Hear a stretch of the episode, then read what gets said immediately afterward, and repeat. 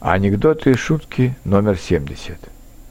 «Мужчина, что вы от меня хотите?» – строго спросила женщина, подошедшего к ней мужчину на вечеринке. «Женщина, да ничего я от вас не хочу», – испуганно ответил мужчина. «Отлично, тогда перейдем к моим желаниям», – заявила женщина.